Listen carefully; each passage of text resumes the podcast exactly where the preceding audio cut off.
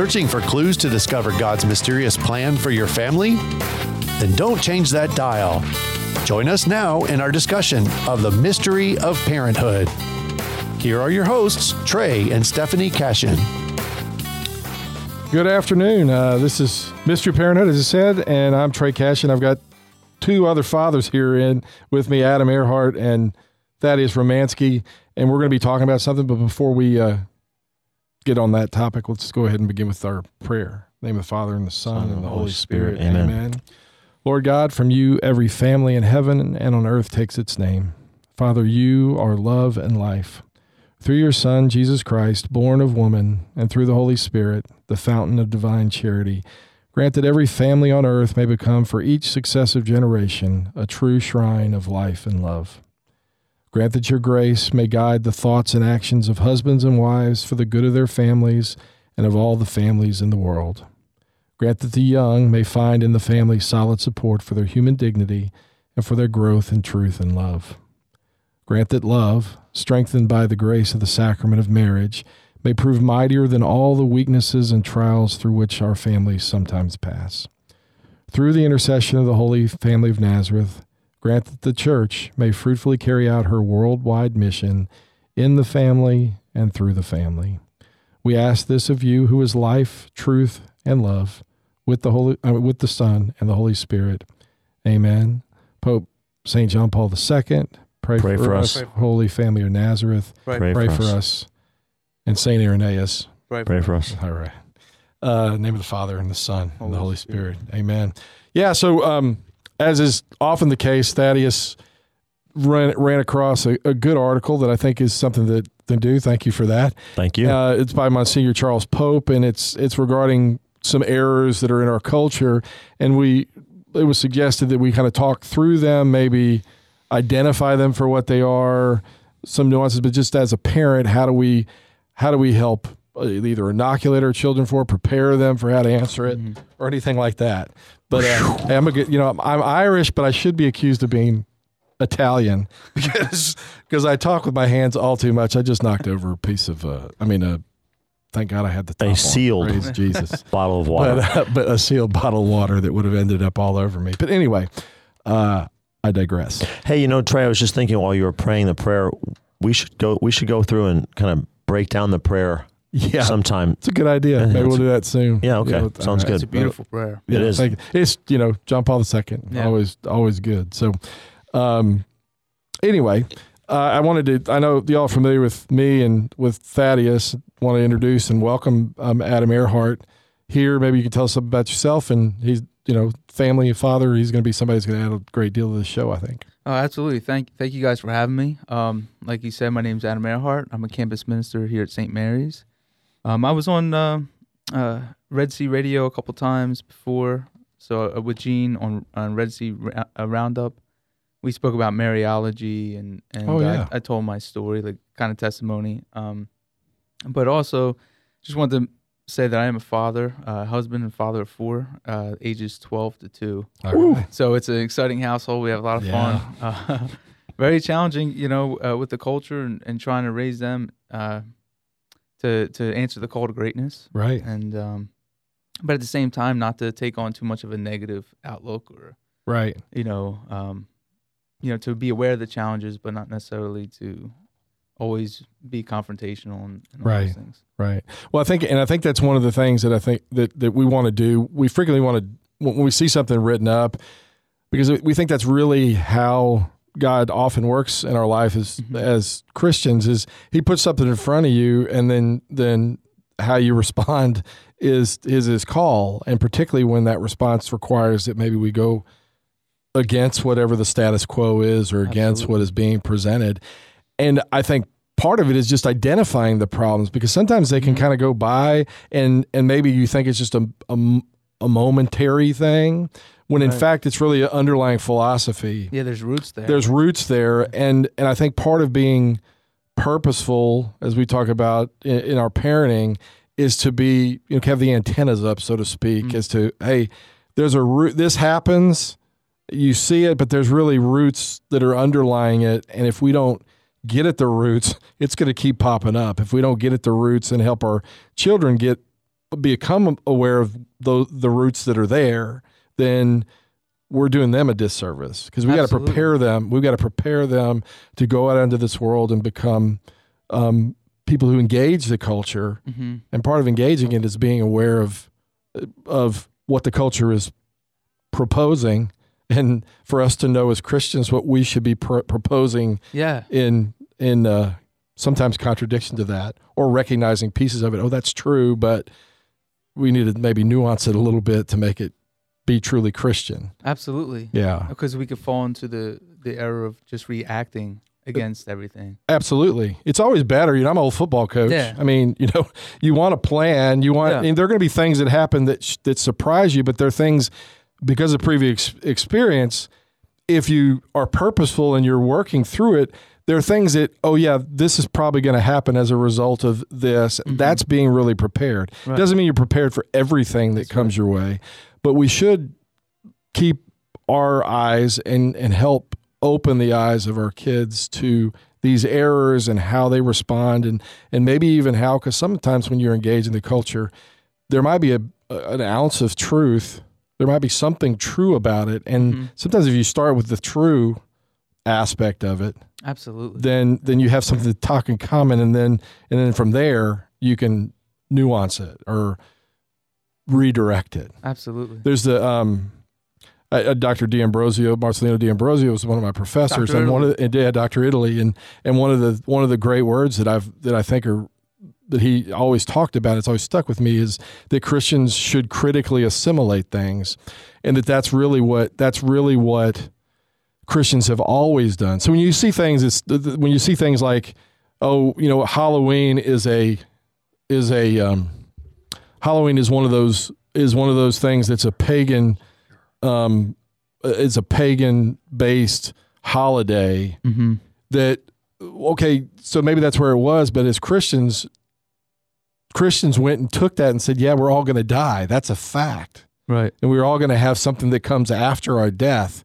That's a fact. So they started with that. They critically assimilated and then they proposed something different which is why you get that that's the Halloween is actually Hallows Eve which is the eve Mm-hmm. of All Saints Day, which again points us in the direction that we should head. So we should recognize that which is true in something that's wrong, I think, and then assimilate it, use that as a launching board to be able to engage the culture and say, hey, but now you got to look a little bit further than this, right? Absolutely, especially to help our kids realize that a lot of errors, a lot of these um, behavioral things or societal things that we kind of can't accept, you know, start with people seeking happiness in Right. some way. It might be misguided, um, but there is a, a truth in there. They're seeking that they're seeking a good, what they Right. think is good, but it it may not be a good in itself. Right, and I think it's all all those. The, the other the other thing that I would say is I think Monsignor Pope at the beginning of this article actually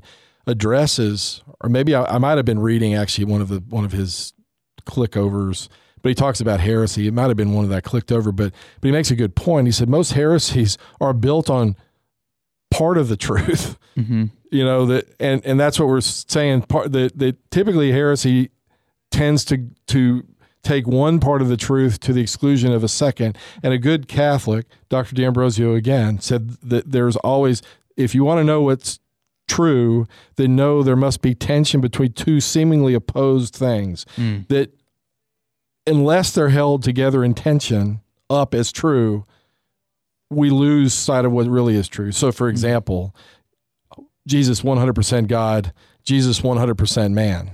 Not not 50-50, not that we have to hold that he is God, the God from all time. Never was there a time that he was not. He was all, he's always been in existence, eternal being in communion with the with mm-hmm. the Father and with the Holy Spirit for all time. But he became 100% like us in all things but sin. Lots of heresies have gone, well, no, he's really just God, or he really was a good man. I mean, if you look at the ones that have fallen off the tracks, the church stands firm on both of those are true. Mm. Nature and grace, you know, it's fallen nature, but it's good, but grace. It, grace is able to overcome it's efficacious in overcoming and it seems like you know the works a relationship that you know I can earn myself. No, only with God's grace can I become who God intends me. But I have to do something with His gift. Absolutely. So that that tension is always a good thing for us as Catholics to remember.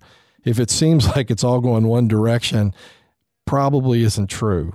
Right. But that might be a good place to start Hmm. with somebody who the the the place where they're hanging on to what is true right. um, or some aspect of the truth, right? Yeah, can I can I speak? Yeah, a please do, To, yeah. to your um uh, example about assimilating what's good from a culture, Right. But you know, in the midst of even um some things we cannot accept, like Saint Paul in the Areopagus, Right, exactly. Acts, right? Absolutely. He he brings in uh, Greek poetry, um, God in, in whom we live and move and have our being. He says, even your poets say this, you know. And Right. it- it's a way of uh, being able to relate to them the good news in the midst of a perceived uh. Absolutely.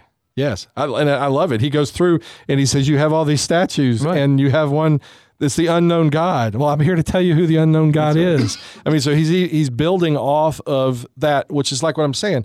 the The begin the first show we ever did five years ago. How many are coming up on five years ago? We we started with the with Deuteronomy six as a Mm-hmm. as a parent, and and it says, you know, in these words which I command you. This is Pope. I mean, this is a Pope Moses mm-hmm. talking to the people. He said, "In these words which I command you this day shall be upon your heart, and you shall teach them diligently to your children." And shall talk of them when you sit in your house, and when you walk by the way, and when you lie down, and when you rise. And that's really where it happens. It, it, it happens with quality time, engaged in it, and and those are the opportunities to teach. I mean, not that you can't sit down and have a class or speak to a specific thing, but more often than not, the ones that actually I think have impact are, hey, we watched this movie. Hey, here are a few things that are really good about it.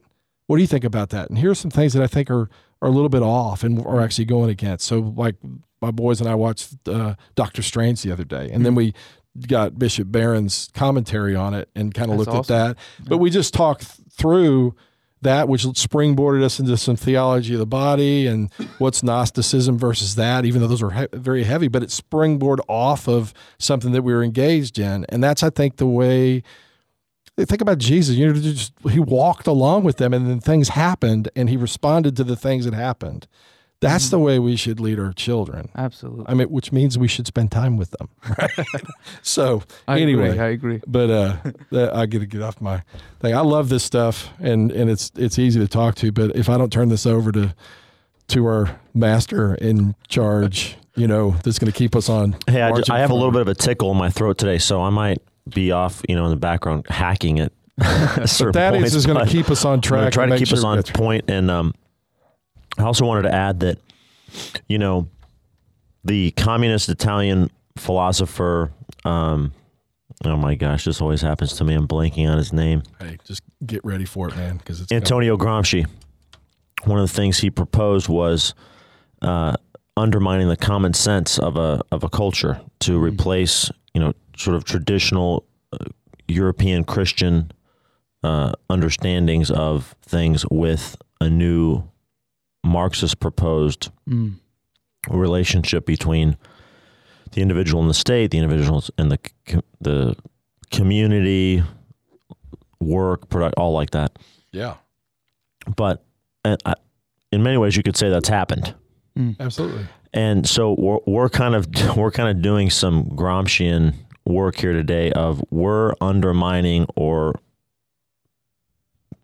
counter proposing the common sense of today's culture we're we're we're kind of teaching our children that these ideas that you see or encounter kind of floating around out there that you're going to come in contact with it's kind of making them critical Mm. Right. it's making them oh they're it's putting their sensors up about oh this this sounds like staurophobia or this sounds like anthropocentrism um you know Yeah, so maybe, those maybe you're not going to introduce those exact terms in your family or at a certain age you're going to teach them those terms but gradually you're going to you're going to make them aware of some of these ideas that they can And- stand against And I do think speak one of the great arguments that's out there, and Bishop Barron, um, uh, I remember hearing him talk, and he, he uses the you know when it's, is it Alicia that does when the the the call down fire on the Is that Elisha Yeah, or is that Elijah? Elijah. It's Elijah. Mhm. Um,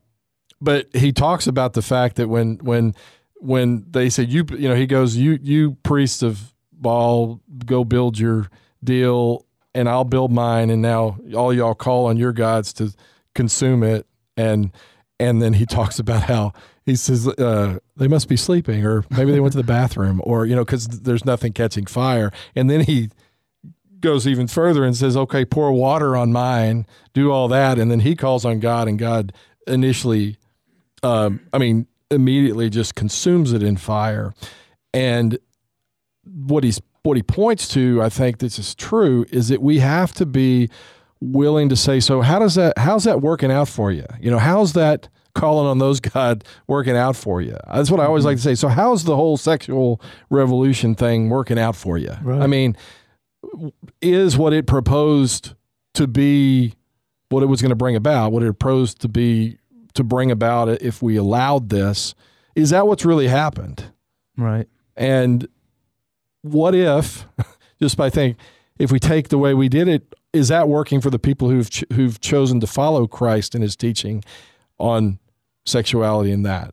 But basically, not being afraid to, to at least point to the culture and say, "Hey, let's just look at how this actually is working." So maybe you've got this kind of intermingled and and holding up culture or being part of probably being part of the culture but let's see what is actually that philosophy or that thought process is actually bringing to the table and what are the fruits of it Right. so maybe we'll go through that here Yeah. So um, we're going to go a little bit out of, boy, we're going to go a little bit out of Monsignor's order, and we're going to tackle uh, anthropocentrism first, just because my thought was children and young young folks. It takes it takes many years of seasoning and maturing to start to realize that you're you're not the center of the universe. That the world doesn't revolve around you. Um, What do you What do you mean? what are you talking about, bro? it's not all about me Speak, please. So, yeah. So, what what is anthropocentrism, and why does that why is that an error? Well, again i think we we talk about it. I mean it refers as he says to the modern tendency to have man at the center of everything and not mm-hmm. god to be it's all about me. Not not only individually but all about me. Humans everything is about that without any reference to god. Right. again, I think, at least from from my perspective, is that teaching and understanding that the incarnation is real is really important. I think that that Jesus reveals God to us, but he also reveals us to us. I mean, he reveals man to himself. And so what we need to do is say, yes, humanity is so important that God became one of us humanity is so called to such greatness, as you say, to holiness, to union with God, and to sainthood, that God's provided everything for us. Mm. But if we try to say it's just about me and that I can pull myself up by my bootstraps, I'm going to fail or I'm going Right. to get misdirected. And and to to be able to take that teaching of the church and say this is why it's so important. We can't let go of the fact that he's hundred percent us, the perfect man, who shows us what we're capable of, simultaneous, separate from sin. Simultaneously, he's showing us that God loves us so much and shows our value and how valuable we are. He died so that we all might live with him. Absolutely, and I think uh, it's well said. And I think another crucial aspect of this is is to go back to the Garden of Eden and uh, the theology of the body. Excuse me, um, the theology of the body, where Pope John Paul II, uh, Pope Saint John Paul II, um, really helps us reclaim our identity as human beings. Like this anthropocentrism to like go make man kind of the center of the universe is kind of like a repudiation of his creatureliness Right. his and and if we reject who we we if we reject that we're rejecting who we are by our very nature Yeah. and if we start there if we start with such a false fundamental premise um we're going to like act in in wrong ways i mean we Right. won't see the end of man properly we won't see his nature so we won't have this teleological or this this uh, vision of man's end or what is his true good or you know we, we get unmoored from any sense of having a truth an objective like nature Right. to ourselves And we and we as Christians say that truth is not some thought; it is a person. I mean, and that that if you want to know what the truth is about me or about humanity, look to Him because He is the truth. He's communicating everything about it. It's not a list of hey, here are ten things that we know. It's Him, and union with Him is essential to doing that. What you brought up that I think is important is uh, I think it was Saint Augustine that said. I could be wrong about that, but in trying to become more than what he was, man became less Mm. than what he was intended to be Mm. when he when he chose to go against what God was doing. And again, Right. it's in the in the in the garden. He he wanted to, but God had actually more for him than he thought, and the devil tricked him into thinking, well, th- he's trying to put you down, and that's really the the the the struggle of all that, and it points us back to like authority. So I think from a parent standpoint, having them understand that authority there is somebody in authority, but that is if it's properly understood, if it's not lorded over Mhm. you, as Jesus said, the the authority becomes a servant at the service of the person that they're over authority for the sake of that person. right Right. And so, as parents, we have to model that and say, look, the reason that we have a rule is not to make your life miserable, but it's because we want what's best for you.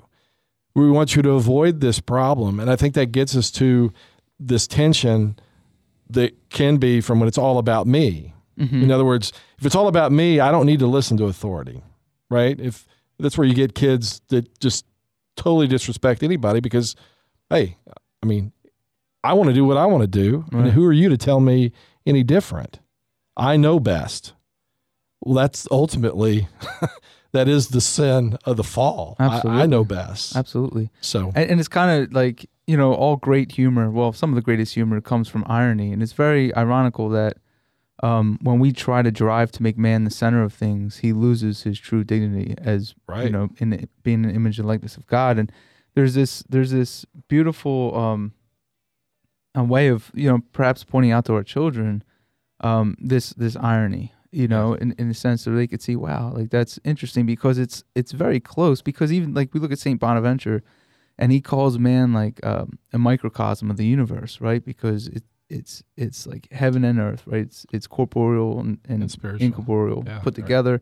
And here the the whole universe matter and spirit comes together and there's this utter dignity to man. So uh, you get a sense that people have um they want to to to recognize their dignity you know so we can help point out why these people kind of run into these errors you know Yeah, one one of my favorite one of my favorite sayings, which I've said for years, is this is this you know, um, vision without action is a dream. Action without vision is a nightmare. and and if you don't have vision and you just go through motions, life unwinds around you. If you don't have why, where am I headed? What am I doing? And the mm-hmm. whole purpose of this show has always been to say the mystery of parenthood, the sacrament of matrimony that from which parenthood flows, is based on having an understanding that we're made in the image and likeness of God and we're meant to mirror. And so everything that we do should purposely be intending to try to do the best job we can in our fallen nature, but with the help of God's grace and the sacrament of matrimony in particular, to reflect God accurately. Hmm. So when we look at these difficult subjects, like I'm saying, I'm trying to bring it down from okay, we have this this issue of the fall, we have this issue of of God having some rules, and it's always that tension of I want to do what I want to do mm-hmm. versus somebody saying you shouldn't do that or you don't need to do that Right. or something's going to happen. I think you can bring that down to bear in day to day trying to show our kids that our authority is at their service. right It's not to be the boss of them, as I've heard my kids say before. You know, you're you're the boss of me. You can do anything. No, I mean I'm at the service of you, and to, and to again and again point out to them, look, it'd be easier for me to say just go do whatever the heck you want to do. mm-hmm. It- It's a lot harder for me to say you can't do this or you have to do that or whatever. That's the harder thing to do. if if if you take it that and I don't gain any pleasure, and none of us Mhm. really do, in seeing our kids suffer Mhm. or in seeing them miserable, right? But sometimes misery and suffering is a result of their action, and we as parents, just like God, has to point it out to them, but but be there in love to lift them back up. Mm. So every opportunity where they slip and fall is an opportunity to mirror God. Every opportunity to exercise authority and then point out to them that that authority is for them, not not for me as the Right. authority figure. God doesn't need. I mean, He can do whatever He wants, right? Mhm. I mean, sort of doing evil. I mean, He can do whatever He wants, but He does it for us. But anyway, Yeah, so I think this uh, question of struggle, difficulty that children might have with understanding the authority of their parents and having to do maybe what they don't want to do or what's uh, not pleasurable to them, that connects to this idea of staurophobia. What's staurophobia, according to fear of the cross. It's fear of the cross. Fear of the Cross? Yeah, Mm. but I, and I do think that that's part. I mean, uh, fear of the cross from a parenting standpoint. And he actually, I think, actually points to parents, even though this was it, as being parents who aren't willing to, you know, call spade a spade. That's my Mhm. words, not his. But I mean, to be able to say, "Hey, this is a mistake," or "This is something that you shouldn't have done." Is that am I am I remembering correctly? Um, staurophobia means that we need to pick take up the difficult task of when it's inconvenient for us but it's in the best interest of our children to be willing to say the hard thing to do the hard thing that might get in the way of what we want to do but is there for us to respond purposefully in that so I see it in my family where, you know, child A does, you know, messes up. He talks back to his mother. Uh, she forgets to complete a, a chore that has has been asked of her a, a dozen times right and it, like willfully, like kind of Mhm. willfully, just letting it go. And you have to. You sometimes I almost have this like shrugging of the shoulders of, we gotta go do this. Yep. We gotta have this confrontation. and we gotta call. I gotta call this out. I And- gotta and call this real- person out and and, that bring really and bring him back online. And that's real. That's really the that's the issue. Everyone else, I, I would imagine. Would you say the same, Adam? I'm I'm asking you, but I mean, there are times when you're like, I just I just want to go to bed, or I just want to Yeah. watch this show. I don't want to have to deal with this.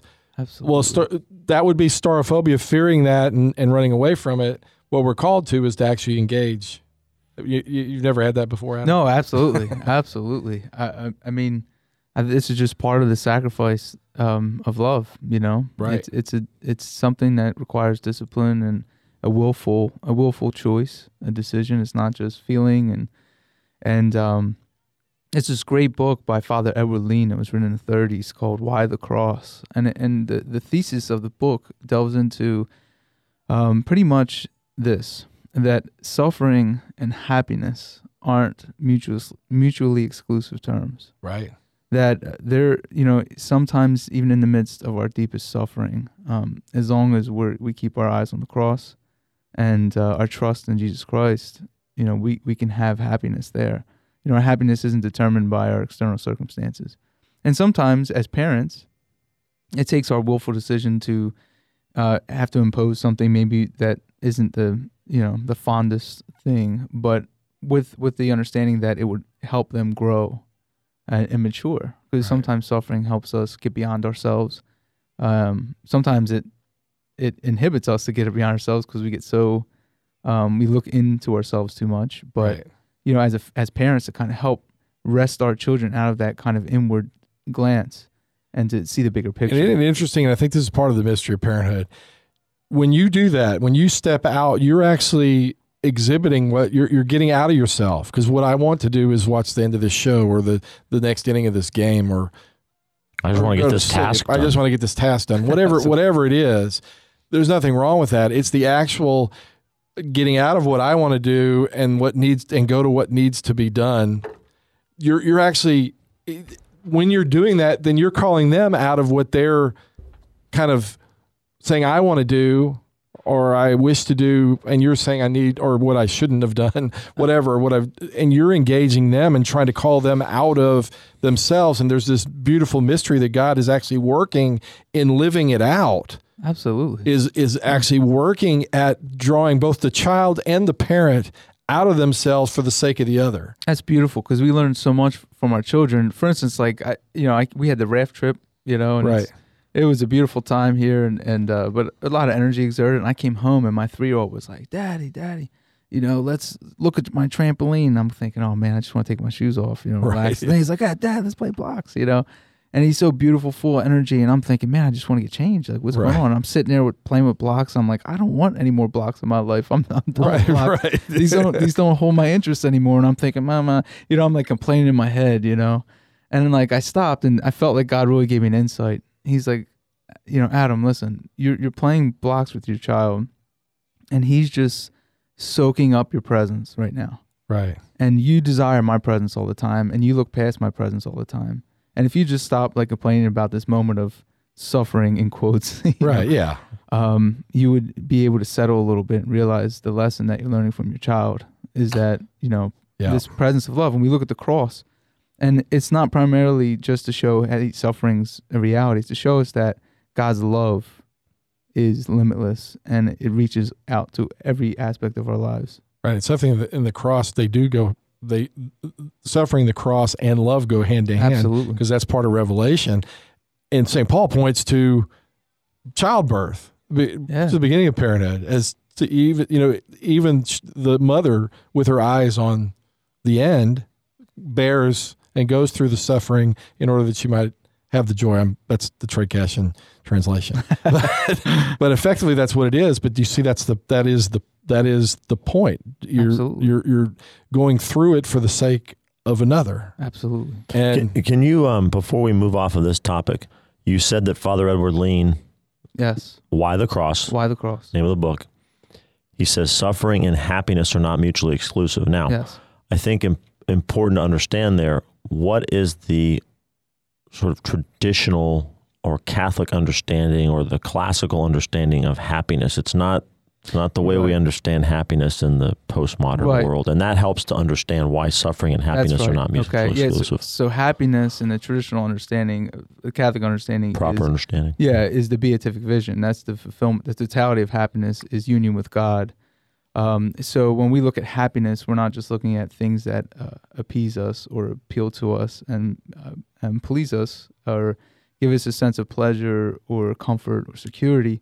We're talking about that which purifies us and makes us more able to be in the presence of God and recognize that presence and to bask in that presence. Right, it, it- the beatific vision is to see God as That's He right. is.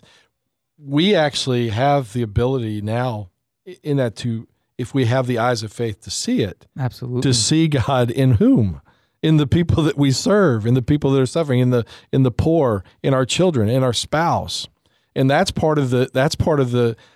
Uh, I, I often reflect on the fact that the Last Judgment. When did I see you sick and not take care of you? When did I see you hungry and not feed you? Well, when you did it not to the least of these, you did it not to me. Absolutely. When he goes back home and he's and he's home and everybody's like, yeah, I know this guy. I mean, he's the carpenter's son. He's Mhm. Mary's son. He's how could he be the Messiah? Because they see kind of the the veneer. They don't see what's at the depth. But we as Christians, from with the eyes of faith, are able to see God. And the great saints did that. The great mm-hmm. saints saw in the poor. Saint Teresa of Calcutta, she saw the poor. I see Jesus there. Mm-hmm. So, in a sense, you're catching a glimpse through the eyes of faith of a vision of God, right? Mm-hmm. And the, the may or may not be theologically correct, but I do think that there's something to be said that. And we as parents need to recognize in our children and in our spouse the opportunity to ask God, please give us the eyes of faith to recognize you in this person because I know you're present there right. and to serve you in that. And I think that's where happiness comes. So Okay, so if we're gonna if we fall into anthropocentrism, we we see man as the measure, and if we fall into staurophobia, we're not willing to take on the cross, not willing to have hard conversations or hard um, sayings or encounters, then we might fall into, and I think we can take these next three kind of all as a bundle. The next three errors are misconstruing the nature of tolerance, equating love with kindness, and mercy with without reference to repentance. Mm. He mentions all three of those are those are three more additional errors.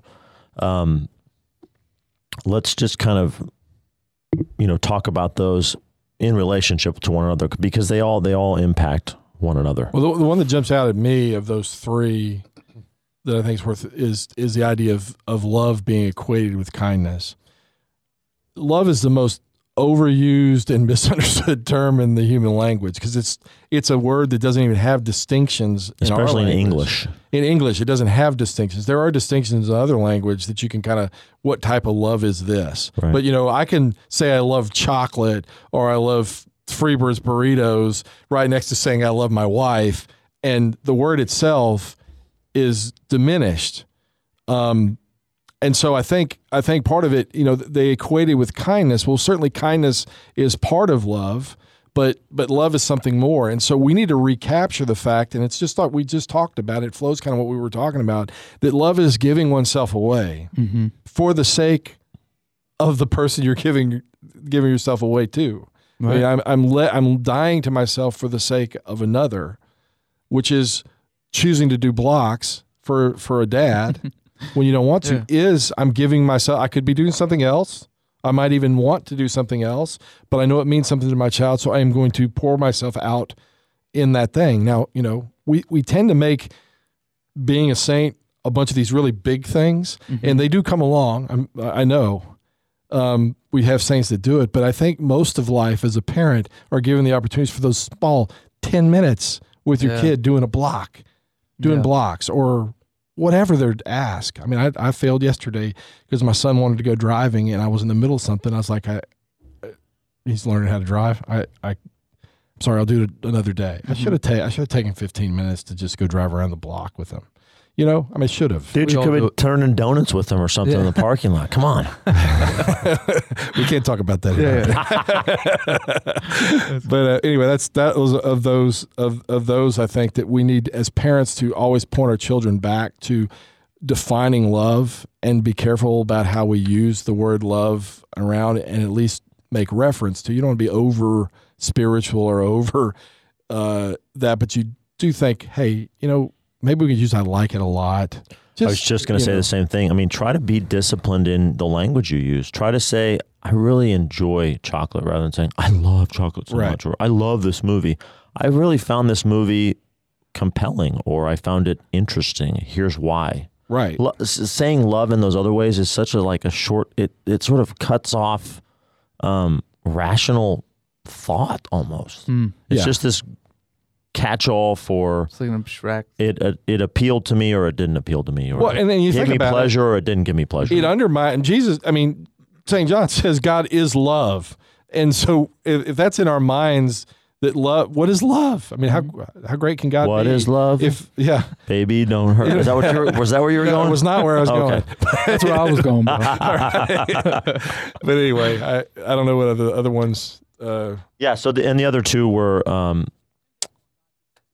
misconstruing tolerance and Mercy without mercy without without repentance. I, I find like the, the the thread that ties all these together is uh, like if we accept terms or accept positions or accept cultural trends without trying to always link happiness and freedom with truth. Yeah. So when we seek, um, we need to seek mercy to receive mercy, but to seek mercy, you have to realize that there's something really, truthfully um, wrong or out of place or disordered.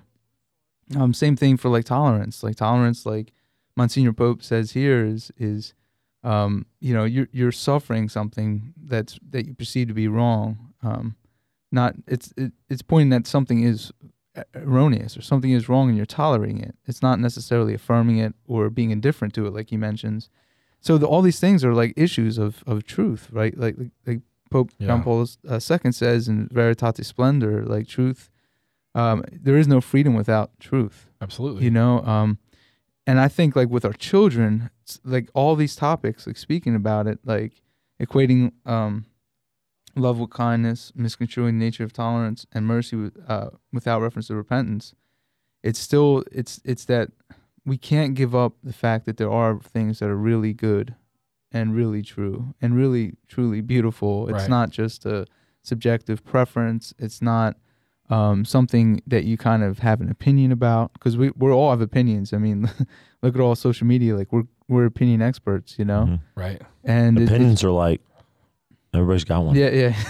we won't go there, but uh, you know, so it's like it's everything without the like the fact that we have an objective truth. And that's and I was talking with my my oldest son la- last. I'm not my oldest oldest son that's home last night, and we were talking about the fact that you know the beginning of of any real. And I think he talks about dialogue. I don't mean to go there. Yes, It- it's based on go- is based on ahead. truth. Was based on on truth, and you can't really dialogue unless you at least begin with the fact that there is truth that exists objectively, and it doesn't exist because I believe it. It exists separate from me. My Uh, job is to conform myself to that truth, Mhm. not not to reinvent it. What tolerance I think does, and you got to be careful, is say is actually saying you need to tolerate me where I am doing what I'm doing because I think it's okay. Mhm. I think it's true because it's true for me. It's an injustice to the person. It's the, the not the loving thing. It's certainly not the merciful thing to tolerate them in the mire they find themselves. Right. And also understanding it that way does violence to the word itself, tolerance, as he points out. It's Mhm. not what tolerance means. Tolerance means to is putting up with Putting up something with that you don't approve of, but sort of making sure that the, that's not uh, there aren't un, unjust penalties that come down Right. on that behavior or action. Which we all agree. But he's saying he's saying this this postmodern conception of it is a is really they're asking for approval. They're asking for Yeah, and, uh, approval or at least acceptance. Don't challenge me on what I'm uh, what I'm doing. Tolerate me where I am. almost val almost I I, would use this the term almost valorization of certain things Yeah. now. And so and so I, and we've talked about. You may not have heard this, but we we and I'm glad it's coming back. Maybe some people and it may be blasphemy that I'm saying this, but we always talk. We always talk about the fact that our family used to watch um, American Idol Mhm. for the purpose of somebody would go in there and sing and they would be awful. I mean, they would be completely awful. And we would, and you'd hear the people, you know, they'd sing, the parent would be, oh, you're, you're doing so great. You're doing so great. And then, and then the judges would say, you're It's awful. I mean, just leave and don't ever sing again. You know, that's truth without grace. But the thing I point to is the parent that walks out. Everybody in the world, in the universe, has heard this and knows that person cannot sing. Mhm. Yet there's a parent walking out saying, You're going to be the next star. Don't listen to anybody say, just keep doing what you're doing. And we point out to our kids, What's the loving thing? Would the loving thing be, Hey, listen, this is not one of your gifts. Let's find something else for you. Let's redirect you. Or just, just, just keep working at this. Right. I mean, what is the loving thing? We asked you, would you rather us tell you the truth? One of the greatest compliments I ever got when I told the truth to one of my kids was my was my dad says, "Listen to dad; he will always tell you the truth." Mm. But we have to we have to follow it up with with love and redirection and grace Mm. as well. So, anyway, but I think you're right. That is the common thread. And and and mercy and repentance is required because repentance is is merely addressing the truth that I've offended somebody, Mm. right? Or I've done. I, I, I'm, I'm again. It points to measuring ourselves against something that's not part of ourselves, right. Yeah. holding holding ourselves up against what is true, good, and And- beautiful. and I've done like just briefly thinking on this, and I don't know, um, I'm not an expert in any means on this, but there's a distinction between guilt and shame. And I feel like a lot of times mercy without reference to justice or without reference to having a repentant attitude is almost like, you know, some people conf- uh, confuse guilt with shame. So like maybe they're guilty for something and they're feeling this sense of guilt. But our society says no, you're just feeling ashamed of like some preconception Right. of some wrong that's not a real wrong. It used to be wrong or something like that. So you're just feeling ashamed. So let's you know give you the the mercy to kind of co- to appease that, so you don't have to struggle with that anymore. And in a sense, you're you're, you're kind of like um, taking the teeth out of the guilt. You know, guilt's not always if it's you know if that's all you harbor on, that's obviously bad. But sometimes guilt leads us Right. to you know seek mercy. And that's the great tension that we as Christians have to put out there. I am a sinner, a That's right. miserable sinner. I do not follow the truth.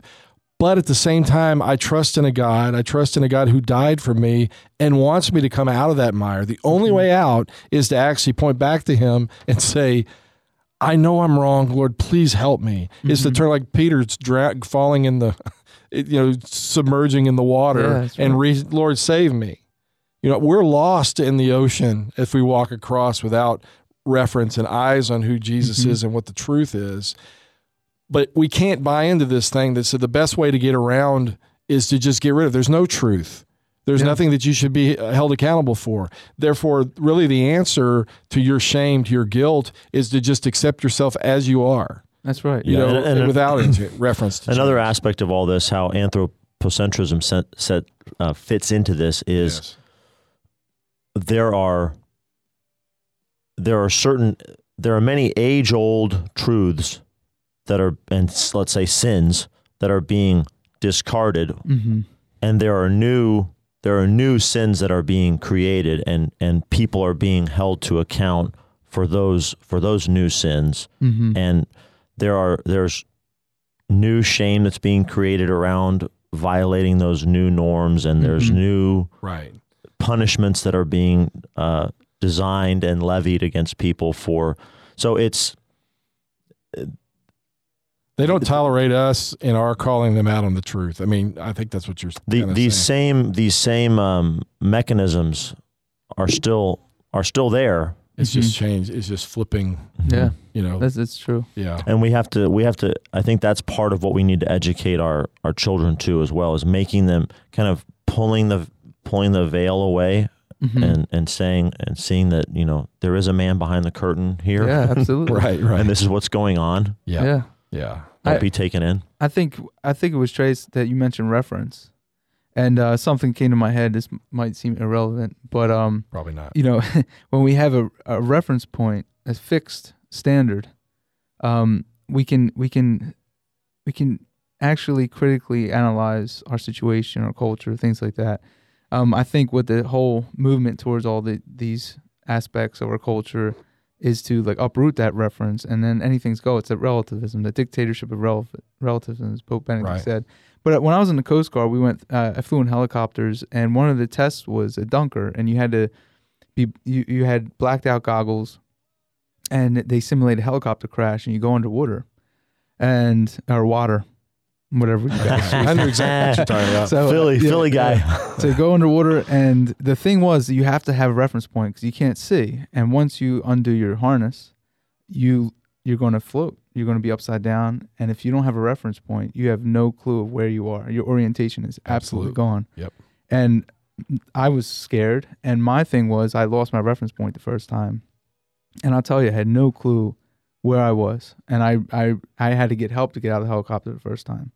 Um, and and this is kind of similar. Um, I mean, we need to keep or give our kids that anchor, that reference, so that you know they can approach these things with the charity that you were mentioning, like knowing that the victory's won. Like there's not this, it's not like um, you know, it's up to them just solely to change it. You know, it's just up to them to be able to to have that reference point right. and to walk into happiness. And that's why I think every house should have multiple crucifixes in it. Because the reference point, really, anytime you ask, the answer is always Jesus, Mm. and pr- particularly Jesus on the cross and what f- happened after that. Yeah. So if you don't know the answer, Mm-hmm. you know, I always try to tell my kids if you if you don't know the answer, if we don't know the answer, it's there. we we have to discover it. We have and to. our reference point for this program is the clock and we're Yeah. butting up against it so we have any other? let's we trey maybe quickly say something about universalism and adam say something about role reversal if or or vi- reverse roles and say something Well, universalism is is the the idea that you know we're all we're all going to heaven, right? Mm-hmm. I mean, and It's all good, dude. it's all good and and again i think that's that that strikes at because what what is being attacked here is truth and if truth is being attacked the existence of truth is being attacked jesus is being attacked that jesus is being attacked god's being attacked Mm-hmm. again getting back to that we have we have to recognize that god has a plan we know he loves them he loves everybody and we have a responsibility to be able to go out in truth and say and not be afraid to say as my good protestant friends are not afraid to say Mm-hmm. Wh- you know where are you with the lord you know i mean we got to be willing to engage the people that we have relationships with and say where are you where do you stand in relation to the truth to jesus to god and where are you going to be forever Mm-hmm. and Adam, just a word about role reversal. Just if you, Yeah. even if you want to just summarize it yeah, for the just to, listeners. sum, just to summarize it, the role reversal that Monsignor Pope's talking about is using the world as a reference to judge uh, the Gospels or judge the church, as opposed to using Christ and his message and the church to kind of have a critical um, analysis of the world around you. Right. So it's a, the same thing with the reference point. It, it's actually, I wouldn't say choosing a different reference point. I would say it's letting go. You're letting go of the reference of any point. reference Yeah. point. Yeah. And it's it's unfortunate that we're running out of time and we can't. We, we really could devote more and should devote more Yeah, time maybe to we'll do- we'll do universalism and role reversal because those are back. two really important points. But Yeah. Trey, close us out. Yeah, well, anyway, thanks for listening, guys. Um, as we always say here, uh, pray, parent with purpose, and prepare for God to amaze you, and He will. And thank you for listening. We'll be back next week. Thanks for coming on, Adam. Thanks, it was Adam, awesome. so Thanks for much. I appreciate your time Thank very much. God bless.